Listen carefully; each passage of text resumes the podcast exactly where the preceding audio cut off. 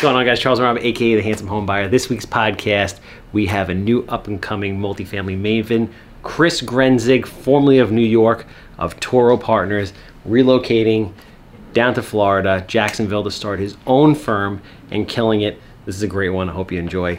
See you next time.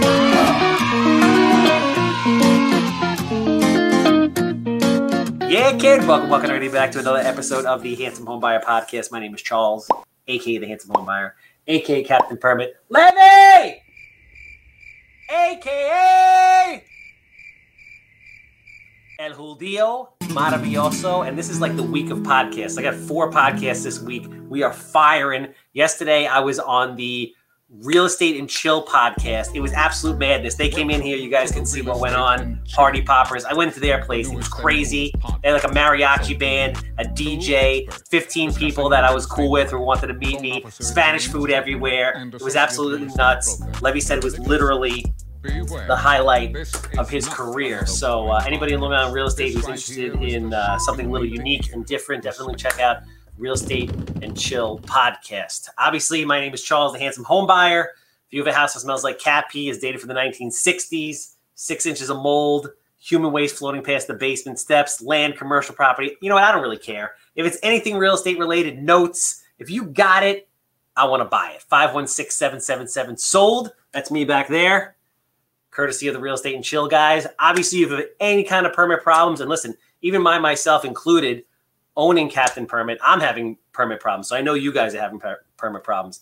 You need any help with permits across Long Island, tip to tip, and by that I mean Montauk to the Queens border. We're not in the boroughs yet, but one day we will. Let's try to get Long Island under control, which is uh, easier said than done. You got to call the captain, Captain Permit, 516 513 8838. All right, we got a good podcast today from uh, from New York to Florida. Got my man Chris Grenzig. Love this guy. He's he's up to he basically he left his previous firm, just opened a banger of a firm down in Florida. Haven't talked to him in a while. Was formerly with Toro Partners. He was there for four and a half years. They purchased over four thousand units, valued at roughly three hundred million dollars. Uh, if you checked out the uh, LLS last year, we did the Leukemia and Lymphoma Society uh, benefit. He was one of the speakers. Awesome, very captivating. We had over 10,000 unique views on that. It was a great, great event. And we raised over $60,000 for the Leukemia and Lymphoma Society. He's now in Jacksonville, Florida, just opened up JAG Communities six months ago. He's tall, he's handsome, he's got a fantastic head of hair. His 10 year goal is $500 million under management.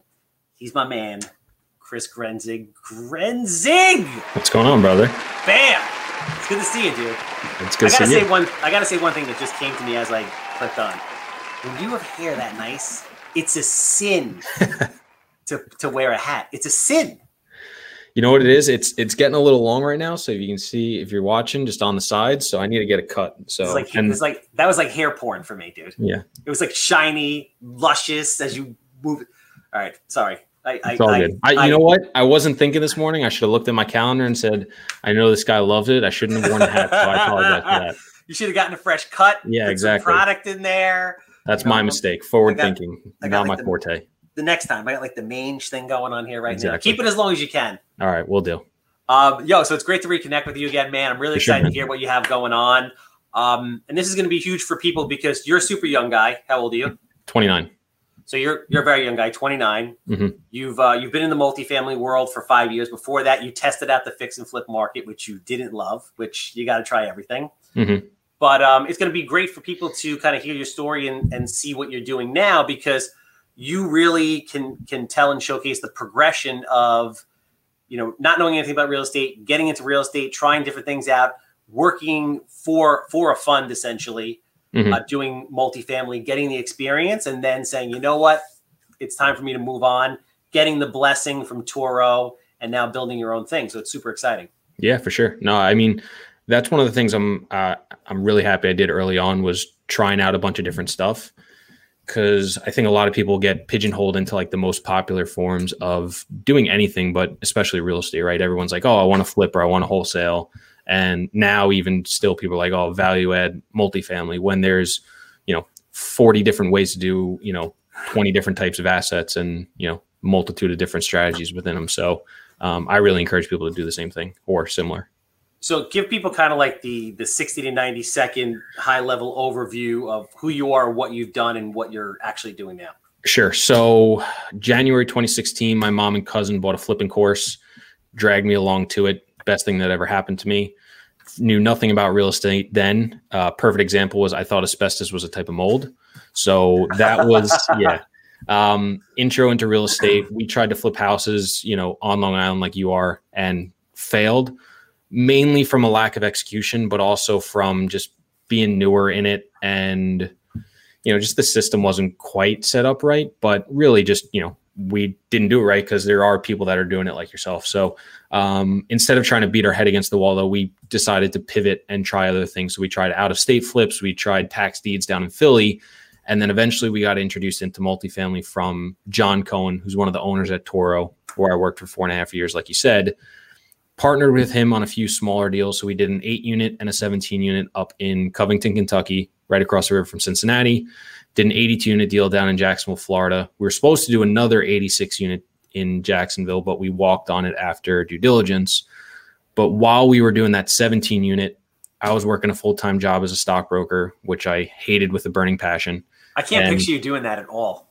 It was miserable. Um, but wanted to leave and just was lucky that John had started Toro with his partner Don, focusing on much larger deals. So 100 to 500 units, five to 50 million dollars. And we're starting to look for some help.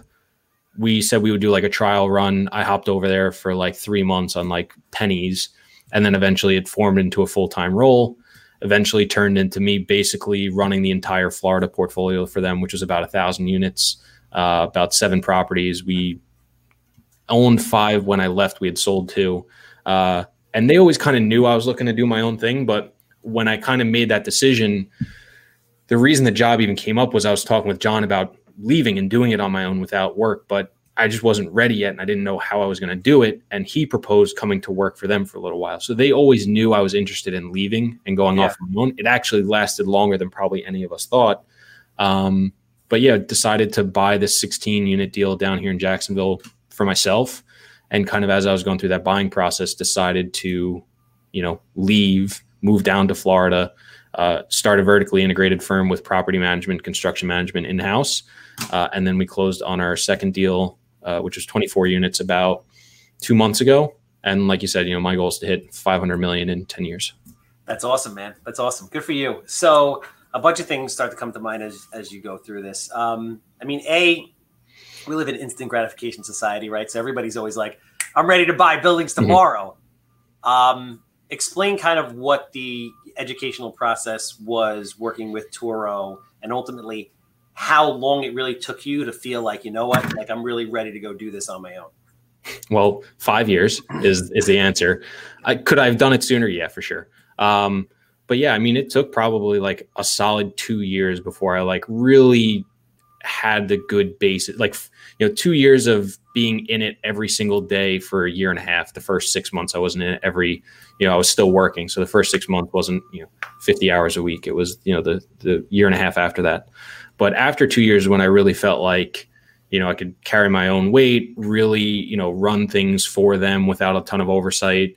Um, you know if i brought a deal that i thought was good to the table you know there's a good chance you know, they took me seriously every single time, but a lot of the deals I brought to the table and really backed, you know, they, you know, made a serious offer on or we won in purchase. So, you know, it, it took a little while. Like that's not a an easy thing to do. And you really only get it through, you know, a sustained level of experience and mistakes and, you know, learning from other people. So um, I also knew too, one of the reasons I decided that was I've always been someone who learns by being surrounded by people who know a lot more than me and just repetition of the things that they do and say and kind of bring to fruition. So I knew it was just going to be the right situation for me than trying to bang my head against the wall, you know, 40,000 times until I finally get it. So were you, um, did you basically do a little bit of everything? Like you did some acquisitions, you underwrote, you did property management. What did you do over there? Yeah. You know, I would say 75% of my job was acquisitions and asset management for the stuff in Florida. So, you know, most of my week was finding new deals and running the deals we had.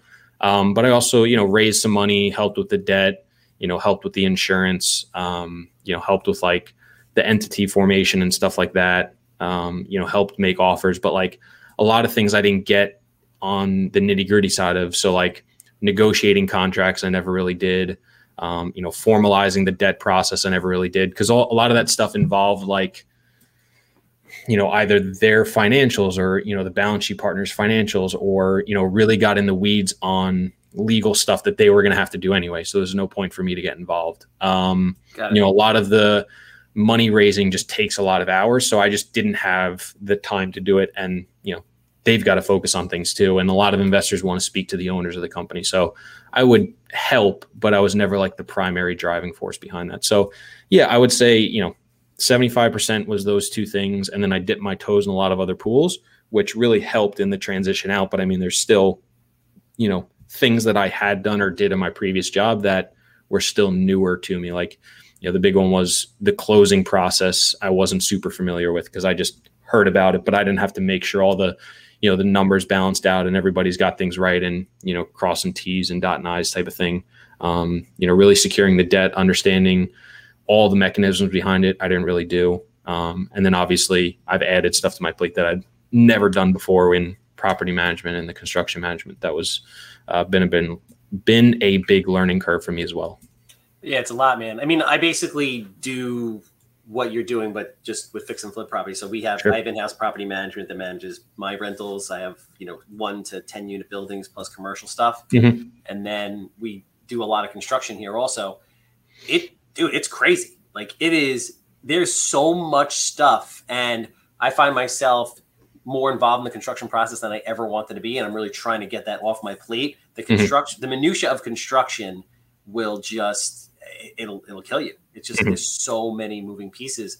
Um, have you since you didn't do a lot of capital raising under them? Have has that been a little bit of a challenge now going out on your own, or just like an adjustment pay- period? Yeah, so I really haven't had to do it yet. Um, you know, my goal was the first deal, and now the second deal. I was able to be a large percentage of, and then have close family members make up the rest of it. So I wanted to do it with basically my own money and have the proof of concept of like, hey, I can not only find good deals, but I can manage the whole process on a day to day basis, which I'd never done before, before really bringing stuff to investors' plates and actually having a serious conversation. Um, I've been fortunate enough that through different, you know, podcasts, social media, just networking and stuff, that I've had probably a couple dozen people reach out to me about investing without even really putting it out there.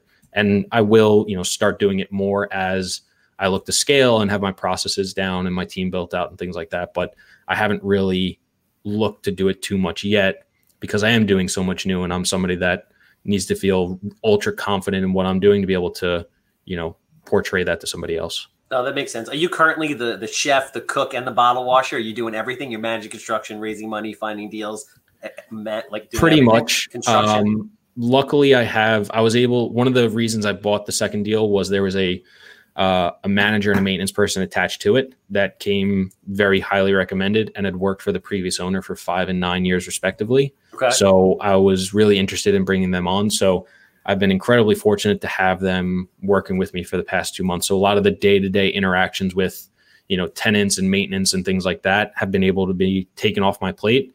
But yeah, the construction management, the finding deals, the raising money, all that stuff is still me. So I am I've real one of the things I've realized in the past six months is I overestimated how much I could put on my plate day one. Um, I would love to have a team of you know five or ten. I just don't have the dollars right now, so I'm starting to re-examine some of the things I thought I could do all at the same time and try to find ways to outsource some of those things. Yeah, it's also then once you get them, because that's like we're in a big hiring spurt right now. So like we're hiring people, moving to a bigger office, all that. Mm-hmm. But then you still have to train these people. You need systems. Like it's a lot. You know, mm-hmm. throwing mm-hmm. people into a system that is you know half messed up exactly just makes it even worse. So I always say, I'm like building a business is really easy. Scaling a business is very very difficult. Mm-hmm.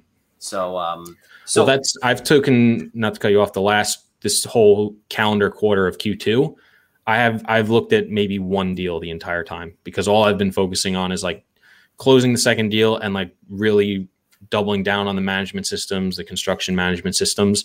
Not that I'm even close to having them done, but I was like, I can't even look at another deal without getting some of this close to organize and a semblance of you know running itself to a certain degree. So um, yeah, it's been a that's been a big learning process and something I'm still working through. So one of the big things that I always loved about you that you preached, which was very cool, was you know you don't have to invest where you live. You can live wherever the hell you want, but you can invest everywhere. Proof of concept. You were up in New York for mm-hmm. basically your entire life, and you were buying properties in Kentucky and Jacksonville and etc. I'm surprised that you uh, that you moved actually. Yeah, I really never thought I was going to. So I didn't mention it, but my first year out of college, I moved to, you know, I'm Long Island born and raised. I went to Hofstra, which is right there. And I did my first year out of school at 22. So there for 22 years, I went to Massachusetts and coached Division two soccer. I only did it for a year and moved back because I missed New York so much. So I was kind of surprised too. But, you know, I kind of got to the page where I was like, you know, I was 28 at the time, turning 29. And I was like, I, I had no lease at the time because of COVID. It ran out and I was living at my mom's place. You know, no girlfriend, wife, kids, house, lease, whatever. I was like, there's not really a ton holding me here. I was like, fuck it, why not do it and go down and do it myself? And I've always thought that having property management in house, it was going to be a huge leg up, especially going forward, because as more and more people come into the space, not that it's super easy, but it's pretty easy to just market and raise capital and close on a deal and then have a ha- property manager run the day to day. That's not an incredibly difficult thing. So it's like, okay, how do you set yourself apart? Well, if you're going to be the one running the day to day, that's a pretty big differentiator. Uh, and two, also, as you start to scale up, uh, if you ever want to work with like institutional investors, 50% plus won't even talk to you unless you have property management in house. Mm-hmm. And I'm not saying I want to go that route, but what it does is it leaves that door open for me in the future if I ever do. So for me, it was like move down, try it. I said, worst case scenario, I'm just going to learn a ton, move back to New York, get another job. But good chances it'll open a lot of doors that otherwise wouldn't have been available to me. Nice. I mean, listen, you, you got to take the shot. You never know, yeah. and I'm sure amazing things will will happen. They're already happening. Mm-hmm. Um, are you looking to so property management? Are you looking to stay just in the Jacksonville, Florida area, or would you buy in Kentucky and all over the place and still manage in house in from Florida? Nah, right now it's everything's in Jacksonville because it's all, you know, the offsite management model.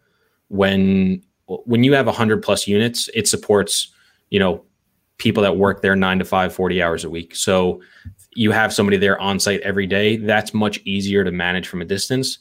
When you're off site and you've got a 10 unit building, it, there's not enough work for people to work there all day every day unless it's a major construction project or something but even that's only temporary so you've got to have an office somewhere for people to work out of or they work from home that makes it tougher to build out in other areas um, so for right now i'm just focused on you know jacksonville florida as i scale up or as i build a bigger management team organization process or whatever you know i'll start getting more regional looking at places like probably like orlando tampa daytona you know, Atlanta, Savannah, things like that, which are all kind of within a couple hours of Jacksonville. So Florida is on fire, dude. Like, you know, people, everyone's leaving New York, going to Florida. I get it. Um, prices are crazy. Are you looking, is your model, are you looking to stay in the smaller type buildings? Are you looking to stay in like the 25 and unders? Mm-hmm. Are you mm-hmm. looking to just to do this just to, for proof of concept and then go big? What are you looking to do?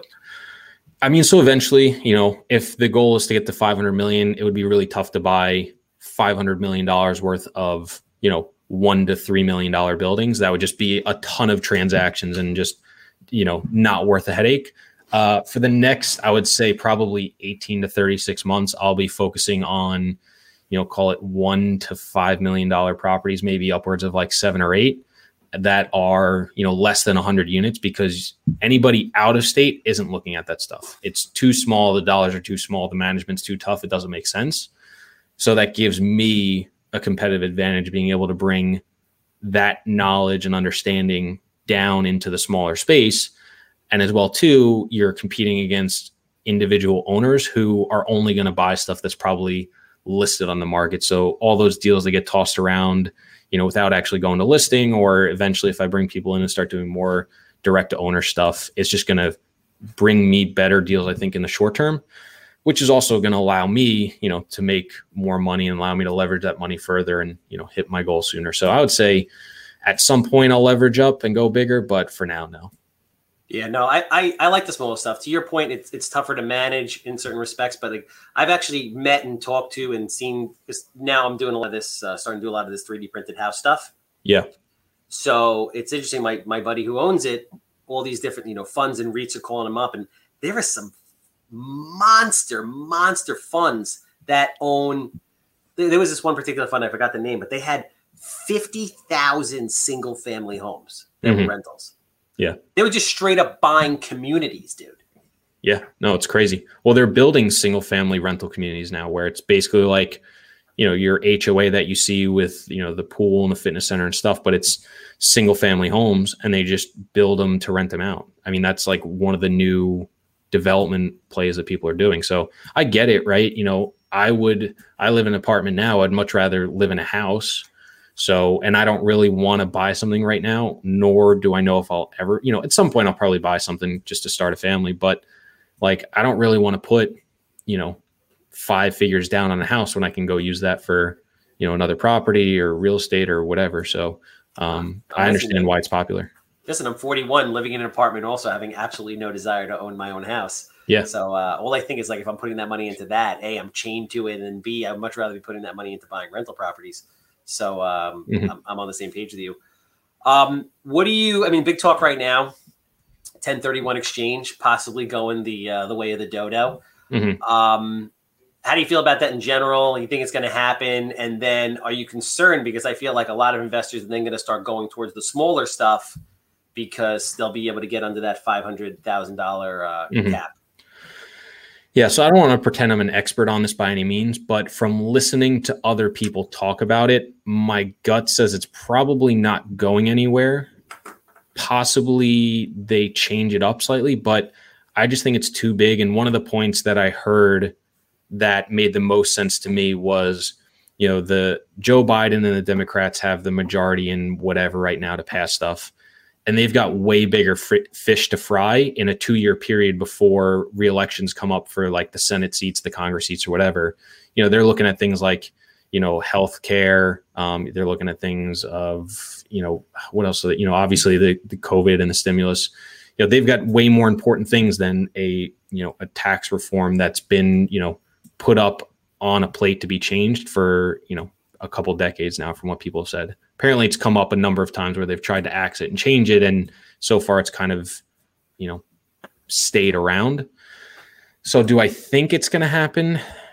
No but I, i'm not an expert by any means. I don't know what you know how seriously the administration is looking at i don't really know the history of it. You know all i know is we've done it a couple times and i get how it works. So i don't want to pretend i'm an expert by any means.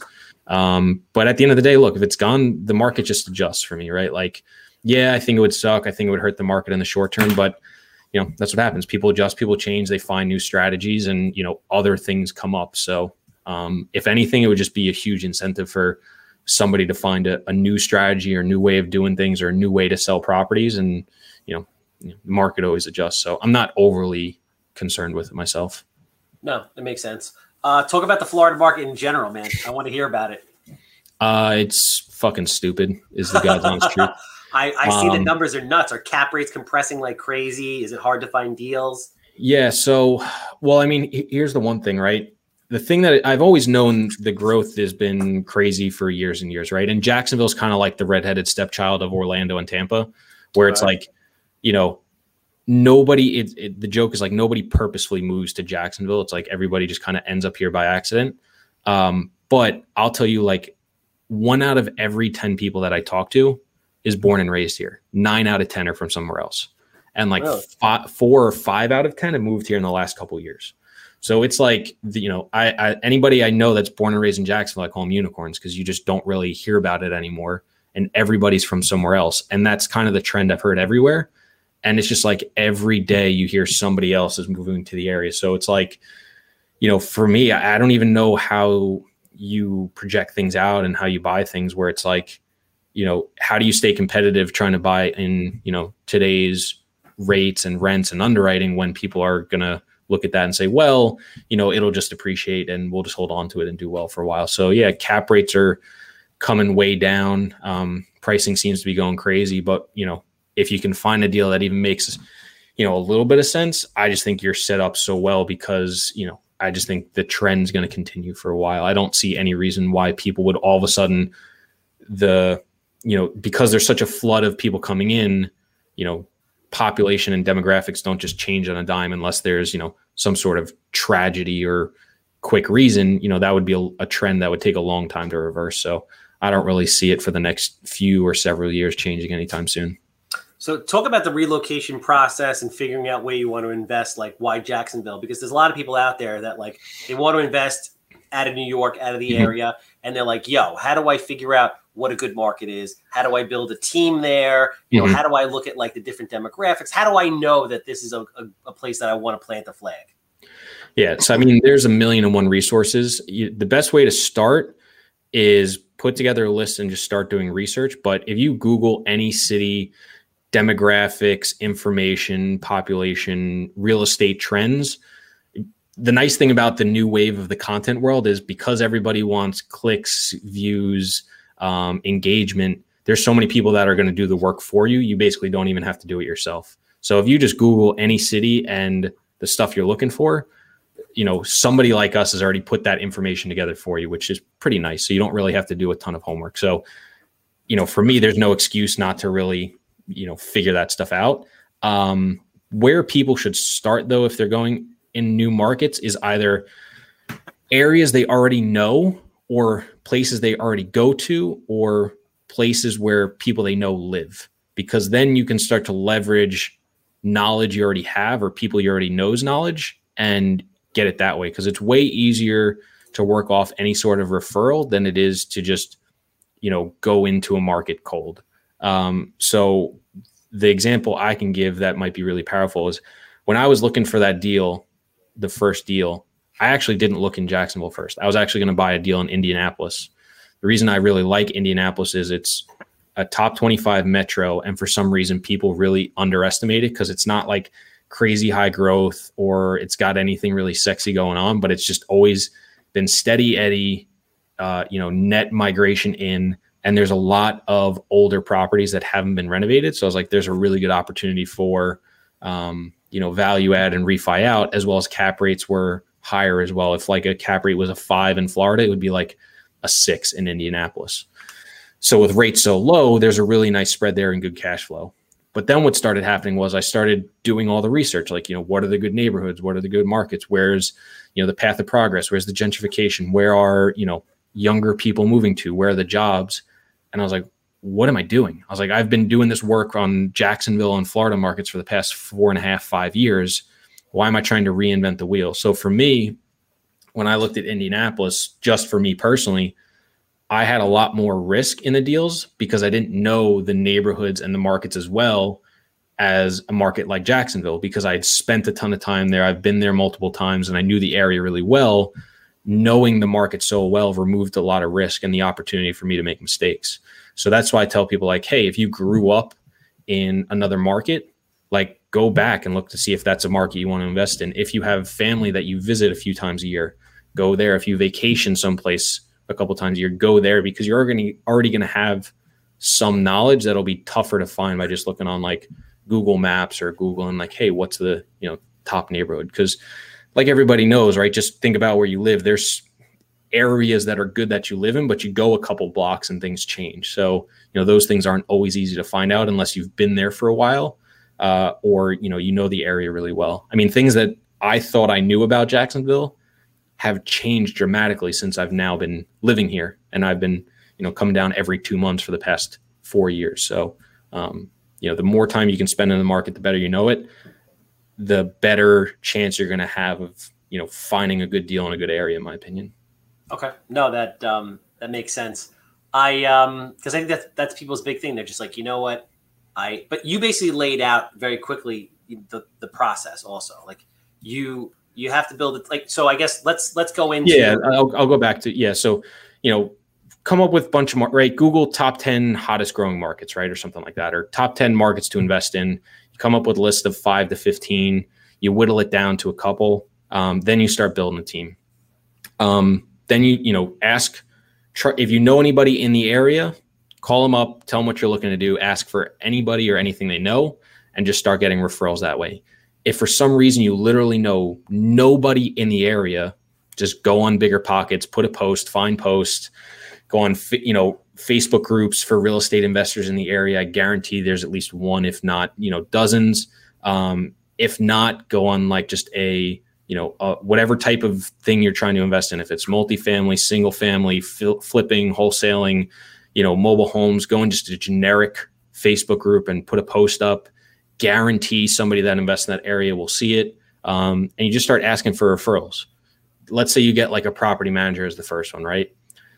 talk to the property manager, interview them, then ask them for referrals for the best brokers, yes. um, the best mortgage lenders, um, you know, accountants, lawyers, whatever, and just then go from there. And all you do is you hop from one person to the other and ask for a couple referrals in all the different industries.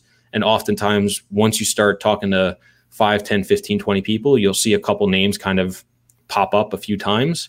And then, you know, that's how you create your short list, interview people, choose one, and then you know, after, you know, six, 12 months, you figure out if it worked out or it didn't, and you make changes as necessary. You know, there's no really, there's no magic formula, you know, just network with people, get referrals, then eventually pick one, try it, hope it works out. And if it doesn't, then make a change.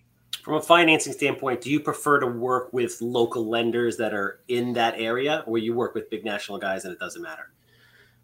You're somewhat limited by the deals you're buying. Um, you know, like for me, because I'm buying smaller deals, a lot of the stuff is more like, you know, smaller insurance companies, smaller banks, regional banks, stuff like that.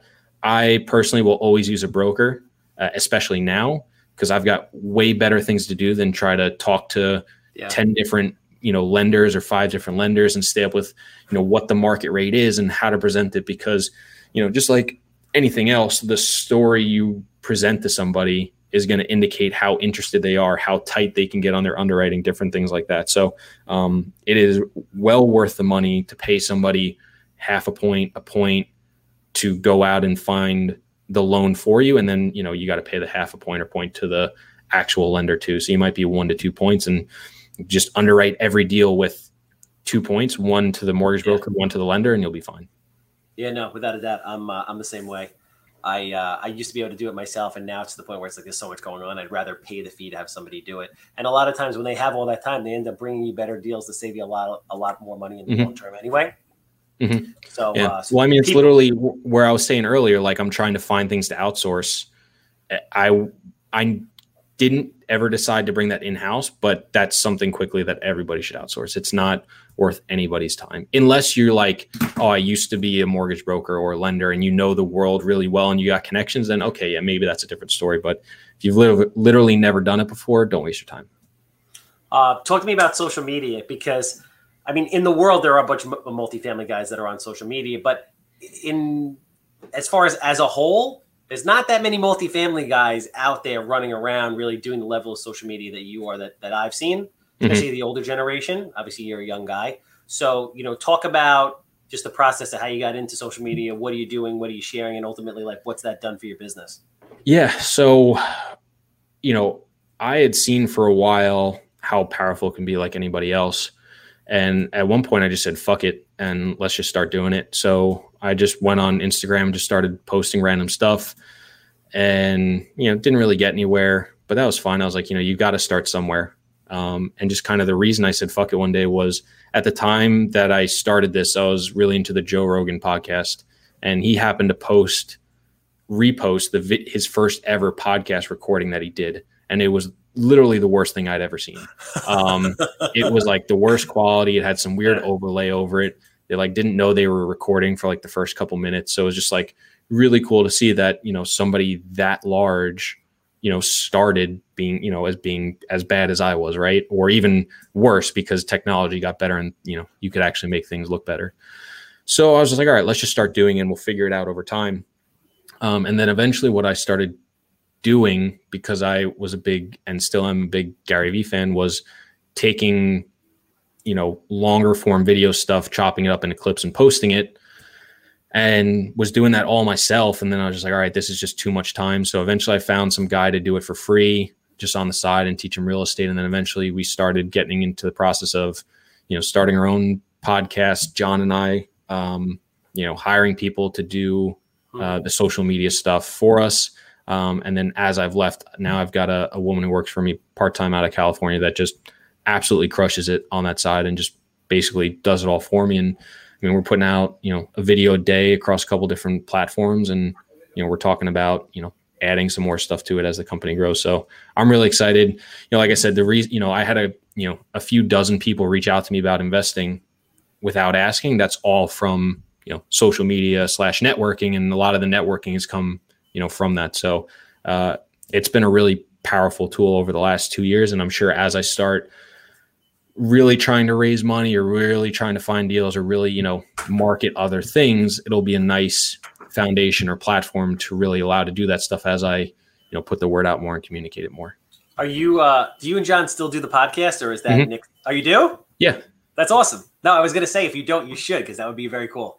yeah no it's been good we've been doing it you know for six months now so the last god 30 episodes or so. Um you know i've been in florida he's been in new york so it's been cool. And it's you know good too right? Because when you move away and you stop working with someone every day you stop talking as much. So it's a good way for us to kind of keep in touch as well and just check in and see how things are going. So yeah it's been really good. Obviously i don't we won't be doing it forever but you know it's been good to continue it for now so it works. No, I, I think the dynamic is very cool. I mean, especially like you guys started together. Now you're doing your separate thing. He's up in New York. You're down in Mhm. Florida, and you guys Exactly. had a very good. Uh, you had a good dynamic. What has because I'm always preaching to people: start a podcast, start a podcast. What I mean, you and I are here right now, and we've we've done some things together because of a podcast. You know, you started a Mhm. podcast. You reached out to me. I came on. We met. We had mutual friends. Obviously, you know, we're from Long Island. It's a pretty small place. As Mhm. many people as there are. What what's the podcast really? Has, what has it done for you? Outside of yeah, you have some you have some people reaching out that want to invest. What kind of impact has it had? Um, I mean, a lot, right? Like, I just firmly believe the you know the more people you know and the more people that know you, the better opportunities you're going to have.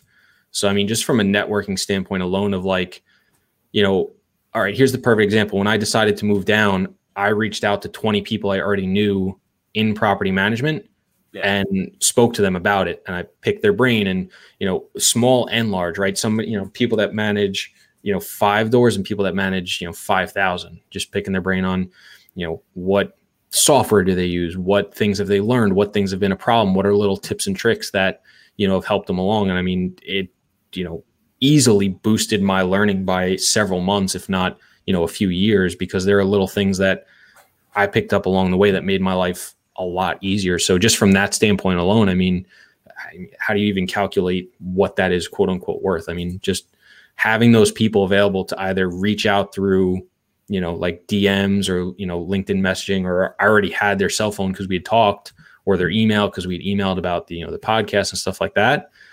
Us having jumped on and spoken for 30, 45, 60 minutes, 20 minutes, whatever it is, and just being like, hey, you know, here's what I'm doing. Really excited about it. You know, um, would really love to pick your brain about it. You know, that's a way easier entry point than just reaching out to somebody cold or even just having to spend the time to find those people, right? It was like as I was moving, I had a bunch of people in mind already. And even as I was going through the process too, right? As I was thinking about making the change and making the move and talking to people, I had a plethora of people I reached out to to just kind of talk to them about the idea, you know, see how it had gone for people that had left or started their own thing and just kind of pick their brain. So, I mean, that in itself was just incredibly valuable. What do you see as like the biggest challenges in what you're doing now? Is it raising money? Is it finding deals? Is it finding qualified uh, quality people to work for you, or subcontractors or vendors? What is it? So, you know, right now, this the toughest stuff for me today is definitely doing the renovation management.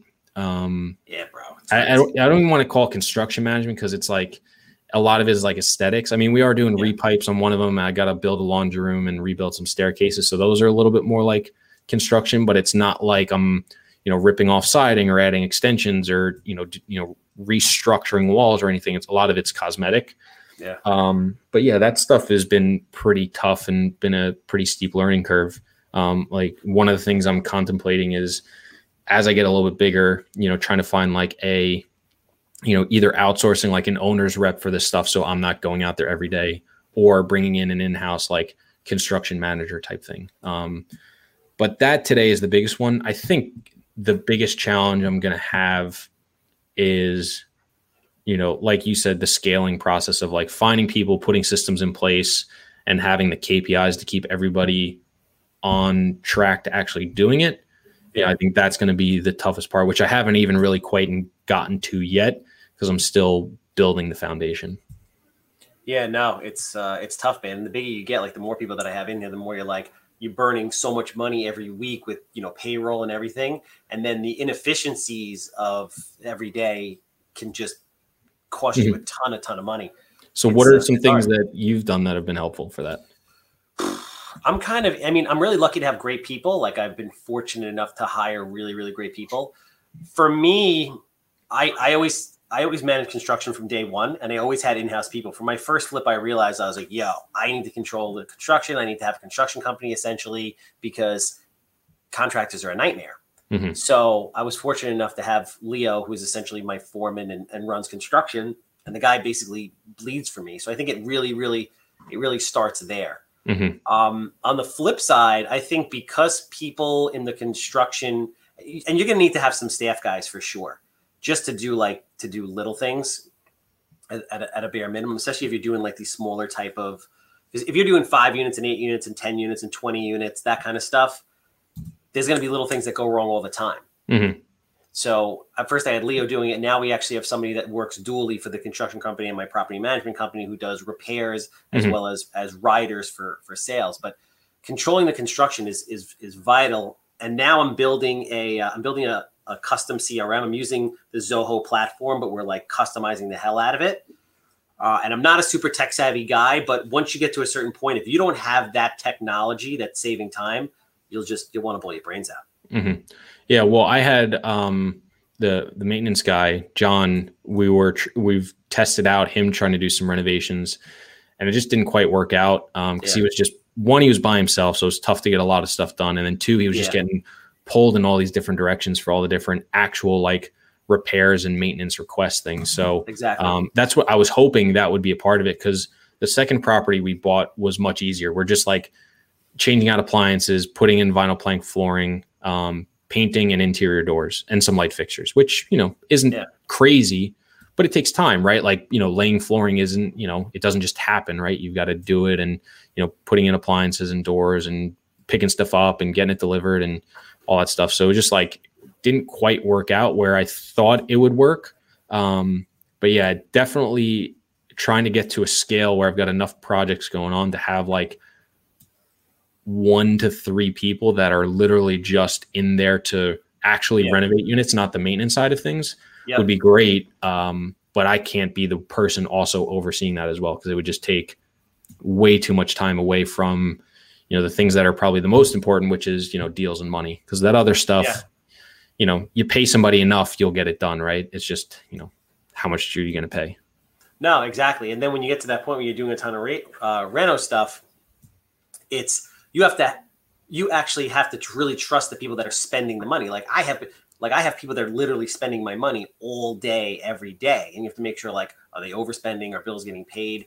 It's it's a lot it really mm-hmm. is. Uh, it really is a lot. But you gotta have the right people. But construction, construction is, has been the hardest part for me. But the good, the good part about construction is I feel like people in construction, like con- people that work in construction, have stereotypically been treated so badly by general contractors and by their bosses that if you do the right thing by them, like these guys have been with me basically for six years. Everybody that that comes to work for me essentially stays unless they move out of state or something like that. Mm-hmm. So once you get those good guys, it's it's easy to keep them. But it's it's a it's a funny balancing act, like you were saying before. It's like you need you need more deals in order to hire more people, and then you need more money, but you need more deals, and it's like these three pillars that are constantly going up and down that are never yeah. level. Mm-hmm. And you're always like chasing after you know, infrastructure, money, or deals. One of yeah. the three. Well, that's where I'm balancing right. Like one of the things I'm just thinking about saying is like, screw it. Can I find somebody part time and you know like i have a you know a burn rate basically until i get you know roi positive because i just don't have enough deals right now to support yeah. me staff and all that stuff. But i knew that coming into it right? But i'm almost like i'm close to break even right now but i'm like all right do i just spend a little bit more to get somebody to manage the whole renovation construction project management today which will allow me to find another deal sooner and you know go that way because I get that 100. percent It's like what you know, one of those things has got to give soon, right? Like you got to you know spend money to make money type of thing. So it's a really interesting concept of like okay, which which lever do you pull that hopefully helps you pull other ones in the future. So two last questions to close this out. One for people out there when you're raising capital from people and they're coming in, you you know you create a waterfall structure where you have you know debt and equity, and there's a general partner and a limit partner. But you know, kind of briefly for people out there, explain how a developer like yourself makes money. Mm-hmm. Yeah, so I mean, there's a million and one strategies, right? At the end of the day, it's you can do whatever you want if you've got the investors for it. But a more like standard structure is if you're going to syndicate the money, typically investors want to see you co-invest some percentage of the deal. Uh, I would say a rule of thumb is like 10% of the equity. Um, so what that would mean is, let's say you had a 10 million, uh, we'll do a million dollar building, right? Just for easy math. You might get a $700,000 loan and you might have $300,000 in equity. Um, we'll say that was the all in number, right? Let, yeah. You know, taking out renovation and stuff, right? So the 300,000 is, you know, any renovation, closing costs, down payment, stuff like that. So you're going to raise $300,000 from whoever, right? Because the bank is the 700. So let's say you put down $30,000 and invest, you're going to go raise 270 grand. You raise that from, you know, call it five people. Um, so you've got your full 270 and there's a lot of different ways you can do it. Typically there's some sort of acquisition fee. So when you close, you'll get a certain percentage of, you know, the deal cost. So if it was a million bucks and it was 2%, you know you'll get 20,000 bucks for for putting the deal together, putting the investors together and closing. What do you typically see the acquisition fees ranging from? All over, but I would say, you know, 1 to 3% of purchase or cost depending upon the type of deal and who it is. Um, you know, the smaller it is, typically a little bit higher it is. The larger the deal, the smaller. So, I mean, if you're buying like $50 million buildings, you're probably getting 1%. If you're buying like you know, five to 30, maybe it's in the two ish range. Um, you know, if you're lower, maybe you do three. I've seen people that do like four, five, six percent. I personally think that's crazy astronomical. And if you are an investor and you see that, you should run. But people do it. So, you know, it, it's up for everybody to decide. That being said, if you do like a, a real development deal, like a ground up development, it might be a little bit higher because the risk is higher. It's a longer payout, stuff like that. Um, so I'm really talking more the value add multifamily stuff. Um, then typically you'll have an asset management fee, which is calculated the same way as a property management fee. It's just a percentage of income every single month. So if you collected, you know, a thousand bucks and it was like two percent, you know, you would get twenty bucks, but usually it's more than that. Um, and that's just kind of to keep the lights on and stuff. Then oftentimes you you know some people might have like a disposition fee like if the deal sells they just get a flat 2%, um, 1%, 3%, something like that. Sometimes you'll see a refinance fee. So instead of selling if you refinance they'll take a certain percentage of the loan as a fee. Um, but then typically what you'll see at some point is that waterfall structure that you mentioned. Uh, and it's basically just a profit sharing structure. That's really all it is. But waterfall is just the term people use. Uh, and basically all it is is saying that as you hit higher returns for the investors, you take a larger piece of the pie. So typically, what you'll see is some sort of preferred return. And all that means is that the first X percent, the investor gets 100%. So if an investor was a 10% owner in the deal, the first, let's say 8%, I'm not taking any percentage of their pie, right? Mm-hmm. Their 10%, if they invested 100 grand and it was 8%, they would get 8,000 bucks a year. The general partner is not taking any percentage of that. The general partner is the person running the deal. Limited partners are just the investors. Over 8%, typically you'll see some sort of split. So you might see like 70 30 or 80 20. And what that means is every dollar over that 8% per year, 30 cents is going to the general partner, 70 cents is going to the limited partner. And basically it's saying, hey, I did a good job. I hit the return threshold, so I'm making extra money for doing so. Mm-hmm. Um, then you know people can get crazy, right? There can be multiple hurdles, multiple splits, but oftentimes you'll just see you know that's some sort of preferred return and that's split over it until all the dollars are distributed. So you can get as creative or as you know simple as you like, but we'll just keep it there so it doesn't confuse anybody. So no, that was a perfect explanation. So I mean, it seems as you go through that, right, looking at the numbers, it really makes sense from from your standpoint or from any developer standpoint to do as big a deals as possible, right? Yeah, I mean, you know, the one of the reasons, right, I'm not just buying deals for myself is it allows me to make money on other people's money, which allows me to increase my return. So a lot of times, if an LP is going to make a 2x return in five years net fees, the general partner might make a 3x return. So if you invested 100 as a, yeah. a limited partner, you might turn 100,000 into 200, which is a great return, by the way. But if you're the general partner and you're the one running the deal, putting it together, raising the money, doing all that stuff, and you invest 100,000, well, instead of getting 200,000, you might get 300,000. I'm not yeah. saying that's exactly how the math works. A that lot of sense. variables that go into it, but I've seen that be the case before. So that's where the incentive is, is, hey, I can really, you know, accelerate my returns on my money by putting these deals together, running them, raising money and making money on other people's money. So um, that's really where the incentive is in that. No, that's awesome. Final question, because um, I want people to understand exactly you know what's involved in, in building something like this. What does your day-to-day look like? Uh that's a good question. Um you know right now with the renovation stuff i'm running out there almost every day. Um part of the problem has been there's a couple of vendors i chose that i have not been thrilled with and i probably should have cut the cord a lot sooner than i did. So i'm going through a transition right now and finishing up some renovations and you know making making adjustments on the fly to kind of fix things. So hopefully that'll change in the future. Um, I'm also spending a lot of time just setting up admin bullshit for like company and payroll and stuff like that. Um, but I would say, you know, putting out fires, managing renovations, um, dealing with tenant problems that come through my team, um, you know, networking a ton, doing different podcast, social media stuff. Um, soon I'll be looking at more deals. Soon I'll be talking to investors. Um, so there's a lot. So every every day is different, but every day's got a good element of chaos to it. That's awesome, man. Well, it was great to catch up. I really appreciate you taking the time out. Super excited for you. Very proud of you that made the leap, man. That's a big deal. Not only Thank did you, you, you know, jump into a new business, but you decided to just up and leave the state. Mm-hmm. So um, I, I, commend you for that. If people Thank are interested you, in following you, investing in you, seeing what you're doing, again, you put a ton of stuff out on social media. How do they find you? Yeah. Um, easiest way, and everything kind of links through it, is Instagram. So it's just at chris.grenzig. Um, you can find it there, but I'm on everything, right? LinkedIn, you can find me. Uh, we have the podcast. It's called The Real Estate Investing Experience. It's on every platform, including YouTube, uh, or you can go to the REI EXP the R-E-I-E-X-P dot com slash podcast. You can find that there. Um, yeah, I don't have a website yet. Still working on that. Um, but yeah, just social media is the best place.